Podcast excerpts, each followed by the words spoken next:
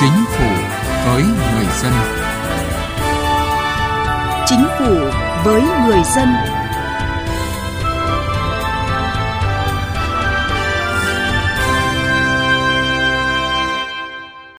Xin kính chào quý vị và các bạn. Thưa quý vị, chương trình Chính phủ với người dân chuyên đề cải cách hành chính hôm nay xin được truyền tới quý vị những nội dung đáng chú ý sau đây.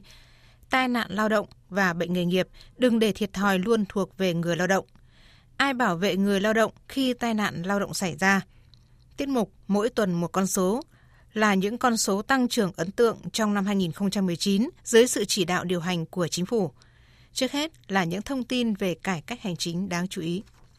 Cổng Dịch vụ Công Quốc gia đã chính thức đi vào hoạt động và đang cung cấp 5 dịch vụ công trực tuyến thực hiện tại 63 tỉnh, thành phố. Đó là đổi giấy phép lái xe, thông báo hoạt động khuyến mại, cấp lại thẻ bảo hiểm y tế do mất, hỏng, dịch vụ cấp điện hạ áp, điện trung áp và tích hợp tiện ích thanh toán tiền điện. Cung cấp 4 dịch vụ công thực hiện tại cấp bộ là cấp giấy phép lái xe quốc tế, đăng ký khuyến mãi, nhóm dịch vụ về cấp giấy chứng nhận xuất xứ hàng hóa, nộp thuế điện tử đối với doanh nghiệp. Trong quý 1 năm 2020, các bộ ngành địa phương sẽ tích hợp lên Cổng Dịch vụ Công Quốc gia 15 dịch vụ công thuộc các lĩnh vực thuế cá nhân, hải quan, đăng ký kinh doanh, y tế, lao động, khai sinh, giao dịch bảo đảm, lý lịch tư pháp, thu phạt vi phạm giao thông đường bộ. Thanh toán điện tử tạo cơ hội để người dân tham gia nhiều hơn vào lĩnh vực ngân hàng, không bỏ lỡ những cơ hội do nền kinh tế số mang lại. Đó là vấn đề được Phó Thủ tướng Chính phủ Vũ Đức Đam trao đổi trong Diễn đàn Phát triển hệ sinh thái thanh toán điện tử 2019 với chủ đề Chuyển động cùng công nghệ chip do Ngân hàng Nhà nước, Công ty Cổ phần Thanh toán Quốc gia Việt Nam tổ chức. Việc đẩy mạnh thanh toán điện tử không chỉ làm tăng sự luân chuyển dòng vốn, minh bạch chống rửa tiền, chống tham nhũng, mà thực sự thúc đẩy kinh tế Internet tăng trưởng. Tại diễn đàn này, Phó Thủ tướng Vũ Đức Đam lưu ý các ngân hàng, doanh nghiệp chung tay vì lợi ích chung. Lĩnh vực thanh toán điện tử ứng dụng mạnh mẽ công nghệ thông tin để tận dụng thời cơ của cách mạng công nghiệp lần thứ tư đạt được những kết quả thiết thực nhưng phải quan tâm đến an ninh an toàn mạng. Tại hội nghị đối thoại cấp cao về đề tài cải thiện môi trường đầu tư và thương mại Việt Nam do Hội đồng tư vấn cải cách thủ tục hành chính của Thủ tướng và Hiệp hội Doanh nghiệp châu Âu tại Việt Nam tổ chức mới đây, Bộ trưởng chủ nhiệm Văn phòng Chính phủ Mai Tiến Dũng, Chủ tịch Hội đồng tư vấn cải cách thủ tục hành chính của Thủ tướng, ghi nhận và tiếp thu các ý kiến của các chuyên gia và doanh nghiệp về những vướng mắc hạn chế trong cải cách hành chính đối với hoạt động kinh doanh của doanh nghiệp, đồng thời khẳng định Năm 2020, chính phủ tiếp tục đặt trọng tâm vào các nhiệm vụ bứt phá, quyết liệt về cải cách thể chế để tạo dư địa cho tăng trưởng.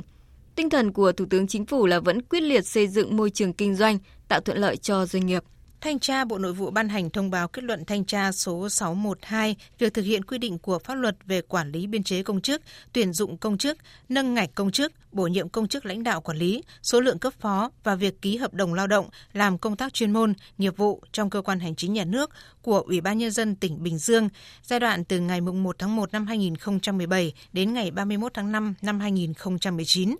Theo kết luận thanh tra, trong 3 năm từ 2017 đến 2019, Ủy ban Nhân dân tỉnh Bình Dương giao vượt chỉ tiêu biên chế công chức được Bộ Nội vụ giao. Về bổ nhiệm công chức giữ chức vụ lãnh đạo quản lý, vẫn có một số trường hợp bổ nhiệm, bổ nhiệm lại chưa đáp ứng đầy đủ điều kiện tiêu chuẩn.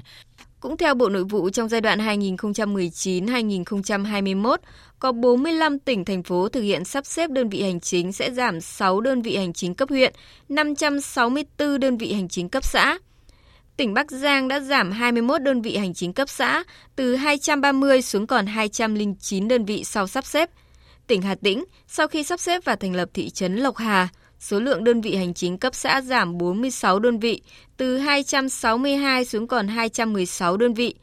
Còn tại tỉnh Lạng Sơn, giảm từ 226 xuống 200 đơn vị. Về tinh giản bộ máy theo tính toán của Bộ Nội vụ, kết thúc đợt sáp nhập các đơn vị hành chính không đủ điều kiện về diện tích và dân số, đến trước năm 2022 sẽ giảm được khoảng gần 10.000 cán bộ công chức và khoảng gần 6.000 người hoạt động không chuyên trách.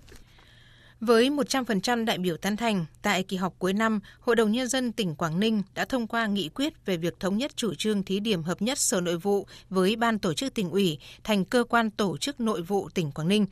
Cơ quan mới này sẽ thực hiện chức năng tham mưu giúp việc cho cấp ủy cấp tỉnh về công tác tổ chức cán bộ và tham mưu, giúp Ủy ban Nhân dân tỉnh thực hiện chức năng quản lý nhà nước về ngành, lĩnh vực nội vụ. Từ năm 2018, tỉnh Quảng Ninh đã hoàn thành hợp nhất ban tổ chức cấp ủy với phòng nội vụ thành cơ quan tổ chức nội vụ, Ủy ban kiểm tra cấp ủy với thanh tra huyện thành cơ quan kiểm tra thanh tra ở cả 14 địa phương. Việc hợp nhất ở cấp tỉnh tiếp tục khẳng định nỗ lực của tỉnh Quảng Ninh trong việc cụ thể hóa nghị quyết số 18 của Trung ương Đảng, nghị quyết số 56 của Quốc hội về việc tiếp tục cải cách tổ chức bộ máy chính trị hành chính nhà nước tinh gọn hoạt động hiệu lực hiệu quả. Cải cách hành chính với người dân và doanh nghiệp.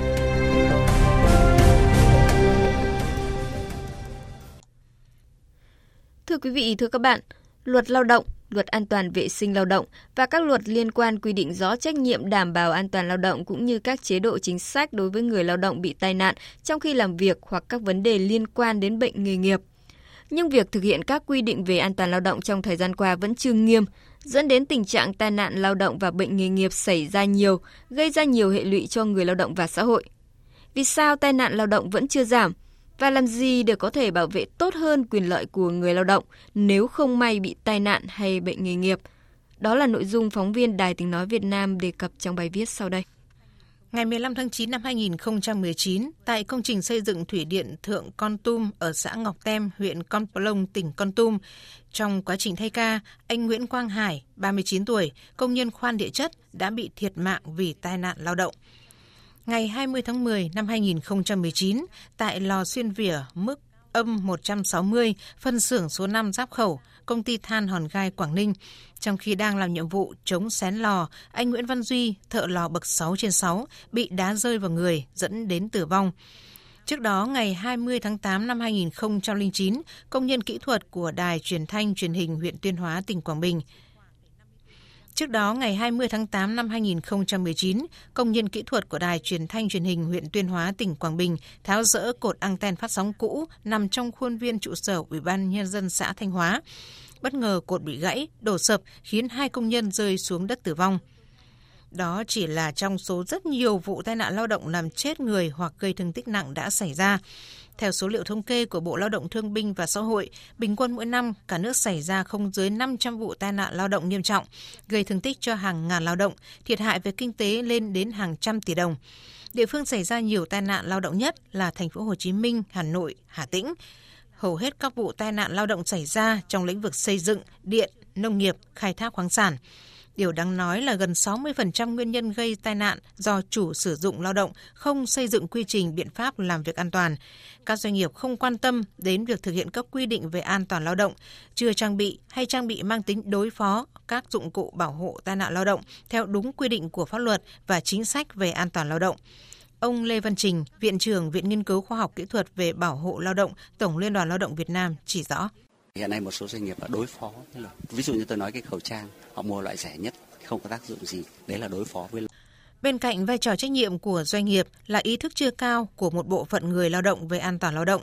Nhiều người chưa coi trọng tính mạng của mình, thờ ơ với việc bảo hộ lao động hoặc không kịp thời phản ánh tình trạng thiếu đảm bảo an toàn trong quá trình lao động đến với chủ sử dụng lao động. Tiến sĩ Nguyễn Lê Bảo Tiến, Viện trưởng Viện Chấn thương Trình hình Bệnh viện Việt Đức phân tích. Quan trọng nhất đầu tiên là người sử dụng lao động phải nâng cao được nhận thức của mình và sau đó thì có ý thức tự nguyện chấp hành các luật. Và thứ hai nữa là phải đồng bộ từ dây chuyền công nghệ cho tới à, nhà xưởng và sau đó đến là các cái giải pháp xử lý. Thực tế đã cho thấy các chủ doanh nghiệp ít khi trang bị đầy đủ bảo hộ lao động, không thực hiện huấn luyện an toàn lao động cho người lao động.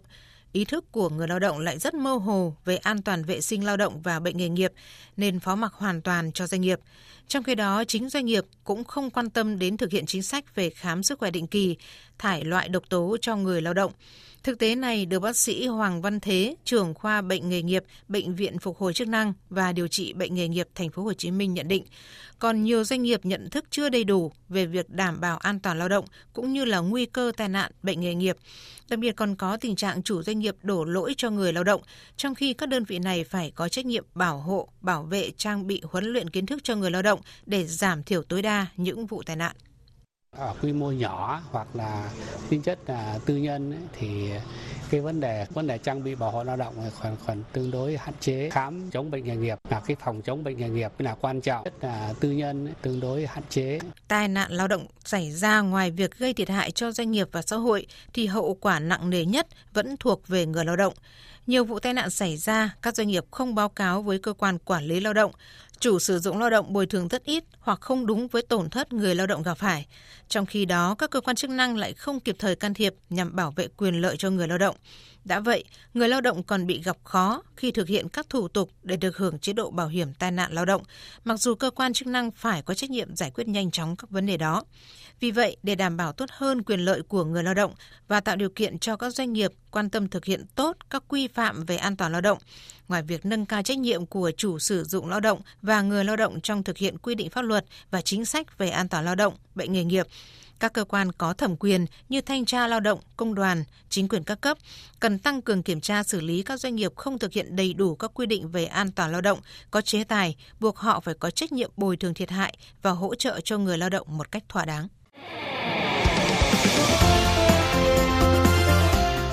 Tiếng nói chuyên gia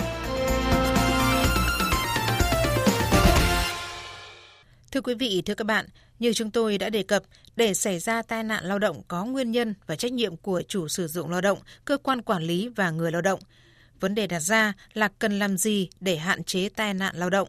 Ai sẽ là người chịu trách nhiệm và giúp đỡ người lao động khi không may bị tai nạn lao động và bệnh nghề nghiệp? Luật an toàn vệ sinh lao động năm 2015 nêu rõ nguyên tắc đầu tiên là đảm bảo quyền của người lao động được làm việc trong môi trường an toàn lao động. Trong số 45% nguyên nhân những vụ tai nạn chết người và tai nạn nghiêm trọng, lỗi do người sử dụng lao động thì việc người sử dụng lao động không xây dựng quy trình, biện pháp làm việc an toàn chiếm đến 14,6%. Không huấn luyện an toàn lao động hoặc có huấn luyện nhưng chưa đầy đủ cho người lao động chiếm 12%. Hoặc doanh nghiệp cung cấp trang thiết bị không đảm bảo an toàn trong quá trình lao động. Còn lỗi do người lao động chiếm 20%, trong đó chủ yếu do người lao động vi phạm quy trình quy chuẩn an toàn lao động, không sử dụng phương tiện bảo vệ cá nhân. Ông Nguyễn Quốc Việt, tránh thanh tra Sở Lao động Thương binh và Xã hội thành phố Hồ Chí Minh cho rằng trách nhiệm để xảy ra tai nạn lao động do chủ doanh nghiệp và các cơ quan quản lý là chính. Vì vậy, để hạn chế tai nạn lao động cần tuyên truyền đề cao trách nhiệm của chủ sử dụng lao động, cơ quan quản lý phải thanh tra, kiểm tra việc chấp hành chính sách pháp luật về an toàn lao động phải là đẩy mạnh là cái công tác tuyên truyền cũng như là yêu cầu các doanh nghiệp phải tự kiểm tra cũng như các cái cấp quận huyện cấp thành phố phải tăng cường thanh kiểm tra để làm sao nhắc nhở và chấn chỉnh cũng như là gì đình chỉ những cái nguy cơ đó để cố gắng kéo giảm tai nạn động đến mức thấp nhất. Ông Đào Thanh Quang, tránh thanh tra Sở Lao động Thương binh và Xã hội tỉnh Vĩnh Long cũng nhìn nhận việc các doanh nghiệp chưa quan tâm khám sức khỏe định kỳ cho người lao động, chưa tổ chức huấn luyện an toàn lao động, chưa phân loại việc làm độc hại để thực hiện trợ cấp nghề nghiệp đúng chính sách pháp luật vẫn xảy ra nhiều. Và để chấm dứt tình trạng này, theo ông Đào Thanh Quang, phải quy trách nhiệm xử lý nghiêm các đơn vị sai phạm. Để đảm bảo an toàn vệ sinh lao động cũng như là những vấn đề tai nạn lao động, bệnh nghề nghiệp xảy ra trong cái quá trình lao động, tiếp tục là tuyên truyền à, công tác an toàn à, vệ sinh lao động cũng như là pháp luật làm sao cho cái người chủ doanh nghiệp và cái người lao động đều hiểu được cái tầm quan trọng công tác an toàn vệ sinh lao động cái thứ hai là thanh tra kiểm tra à, và xử lý nghiêm một số những trường hợp vi phạm. Theo bà Trần Ngọc Lan, chuyên gia về an toàn lao động và vệ sinh môi trường, rất nhiều doanh nghiệp cố tình không chấp hành các quy trình quy phạm về an toàn. Cả chủ sử dụng lao động và người lao động chưa chủ động áp dụng các biện pháp dự phòng đồng bộ bằng cách tuân thủ nghiêm các quy trình quy phạm, thiếu ý thức trong sử dụng các trang thiết bị kỹ thuật và bảo hộ lao động. Chúng ta phải có tác động đồng bộ về dự phòng vấn đề kỹ thuật kỹ thuật không làm được nữa thì đến vấn đề là bảo hộ lao động tức là trang thiết bị cá nhân nếu mà chúng ta tác động được đồng bộ như vậy thì chúng ta mới kiểm soát được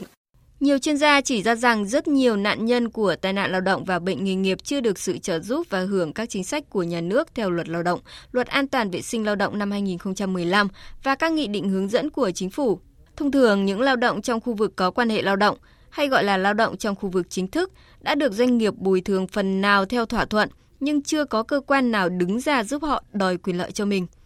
Luật sư Nguyễn Tiến Trung, Văn phòng luật sư Trung Nguyên đặt vấn đề, khi chủ doanh nghiệp vi phạm các quy định về an toàn lao động để xảy ra tai nạn cho người lao động, ngoại trừ sự thỏa thuận giữa người lao động với chủ doanh nghiệp về mức bồi thường thì gần như doanh nghiệp lại giấu đi để tránh tai tiếng. Còn công đoàn thì hoạt động không hiệu quả bởi nhiều lý do. Như vậy, cơ bản người lao động vẫn phải tự bơi để đảm bảo an toàn lao động cho mình, cũng như bảo vệ quyền lợi cho bản thân khi có rủi ro xảy ra. Luật sư Nguyễn Tiến Trung cho rằng, đây là điều cơ quan quản lý cần nhìn thấu và có cơ chế chính sách bảo vệ quyền lợi cho người lao động. Hay là cái vi phạm quyền lợi, ừ, ảnh hưởng quyền lợi của người lao động, thì ai là người sẽ giúp bảo vệ cho người lao động? Người lao động chính họ phải tự bảo vệ họ trước. Nhưng mà người lao động cái trình độ học vấn cũng không cao, chứ chưa đến nói là cái cái hiểu biết pháp luật xã hội hiểu biết pháp luật nói chung mà lại pháp luật lao động lại càng khó nữa cái tổ chức mà có thể ừ, gọi là bảo vệ được cho họ thì hiện tại bây giờ đang có gọi là cái tổ chức công đoàn nhưng ờ, tôi cho rằng là cái công đoàn của Việt Nam nói chung ở đâu đấy làm tốt rồi nhưng mà vẫn còn nhiều nơi làm việc chưa thật sự tốt, thì họ là cái người mà người cán bộ kiêm nhiệm những bất cập trong quy định và thực hiện chính sách an toàn vệ sinh lao động đã và đang từng bước được tháo gỡ bởi các quy định của Luật An toàn vệ sinh lao động và các nghị định liên quan. Chính phủ cũng đang gấp rút xây dựng ban hành các văn bản hướng dẫn đảm bảo mọi chính sách an sinh xã hội đều đến được với người lao động. Trong đó có các nội dung liên quan đến quyền được lao động trong môi trường an toàn và các quyền lợi vật chất khi gặp tai nạn rủi ro hay bệnh nghề nghiệp trong quá trình lao động. Ông Hà Tất Thắng, Cục trưởng Cục An toàn Lao động, Bộ Lao động Thương binh và Xã hội cho biết, chính phủ đang dự thảo nhiều quy định chính sách để hỗ trợ, bảo vệ người lao động, trong đó có việc xây dựng quỹ chính sách bảo hiểm tai nạn lao động tự nguyện. Chúng tôi cũng đang xây dựng để trình chính phủ một cái nghị định về bảo hiểm tai nạn lao động tự nguyện và để hỗ trợ người lao động tự do tham gia vào nghị định này. Tham gia đóng được cái quỹ này thì họ sẽ được hỗ trợ từ phòng ngừa. Nên khi xảy ra những tai nạn lao động thì họ được các hỗ trợ trong các chính sách đối với họ thì cái việc này chắc là năm 2020 sẽ trình chính phủ để quyết định thì nhà nước cũng đang cố gắng với mức độ cao nhất để hỗ trợ cho khu vực này, để làm sao là người lao động, không phân biệt người lao động ở khu vực nào miễn là người lao động thì cần được bảo vệ làm trong điều kiện an toàn tốt nhất Người lao động là nhân tố quan trọng để tạo ra hoạt động của mỗi doanh nghiệp, do đó việc trang bị các kỹ năng an toàn vệ sinh lao động, giảm ô nhiễm môi trường, ngăn ngừa tai nạn lao động và bệnh nghề nghiệp thường xuyên, liên tục sẽ vừa đảm bảo an toàn cho người lao động, vừa giúp cho doanh nghiệp phát triển lâu dài. Mỗi tuần một con số. Thưa quý vị, thưa các bạn, trong ấn bản bổ sung của báo cáo cập nhật triển vọng phát triển châu Á năm 2019 vừa được công bố, Ngân hàng Phát triển châu Á cho biết Tăng trưởng GDP trong 3 quý của Việt Nam năm 2019 đạt 7%, mức cao nhất so với cùng kỳ trong 9 năm qua. Theo báo cáo, tiêu dùng cá nhân đã tăng 7,3%, trong khi đầu tư tăng 7,7%, nhờ môi trường kinh doanh được cải thiện, niềm tin của các nhà đầu tư được duy trì và sự gia tăng đầu tư trực tiếp từ nước ngoài. Năm 2019, kinh tế Việt Nam tăng trưởng vượt mục tiêu và duy trì được tốc độ tăng trưởng cao nhất khu vực ASEAN và trong nhóm các nền kinh tế tăng trưởng tốt nhất ở châu Á. Theo số liệu từ Trung tâm Thông tin và Dự báo Kinh tế Xã hội Quốc gia, tăng trưởng GDP năm 2019 dự báo đạt 7,15%. Đây là mức tăng trưởng cao hơn của chính phủ là 6,8% và mức giao của Quốc hội là 6,6 đến 6,8% tăng trưởng kinh tế cao, kinh tế vĩ mô vẫn ổn định, chỉ số giá tiêu dùng CPI thấp nhất trong nhiều năm, khoảng 3%. Thâm hụt ngân sách nhà nước ở mức thấp so với các năm trước, chỉ khoảng từ chỉ khoảng là 3,54% GDP. Năng lực cạnh tranh toàn cầu của Việt Nam tăng 10 bậc lên thứ 67 trong tổng số 141 nền kinh tế được xếp hạng. Theo nhiều chuyên gia kinh tế, bên cạnh điểm tích cực là kinh tế vĩ mô tiếp tục được giữ vững ổn định, thì đáng ghi nhận là tăng trưởng tương đối nhanh ở khu vực công nghiệp.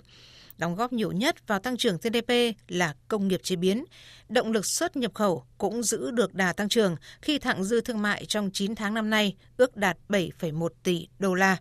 vượt cả cùng kỳ năm 2018. Đáng nói hơn, năm 2019, khu vực kinh tế tư nhân vươn lên thành động lực chính của tăng trưởng kinh tế, nhất là xuất nhập khẩu. Những con số đó là điểm sáng minh chứng cho nỗ lực cải cách về nhiều mặt, trong đó cải cách mạnh mẽ về thể chế kinh tế, tạo điều kiện thông thoáng cho doanh nghiệp và người dân mạnh dạn đầu tư phát triển sản xuất, thu hút được nhiều dòng vốn đầu tư từ các nền kinh tế khác vào các lĩnh vực sản xuất có hàm lượng công nghệ cao.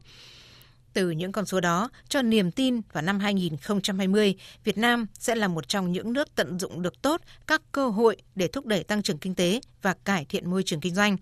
Đặc biệt, tiến trình hội nhập quốc tế tiếp tục giúp Việt Nam tham gia sâu hơn vào chuỗi cung ứng toàn cầu, sẽ tạo dư địa cho Việt Nam mở rộng đa dạng thị trường xuất khẩu hàng hóa, góp phần củng cố đà phát triển. Quý vị và các bạn thân mến, tiết mục mỗi tuần một con số vừa rồi cũng đã kết thúc chương trình Chính phủ với người dân hôm nay. Chương trình do biên tập viên Sĩ Lý biên soạn và thực hiện.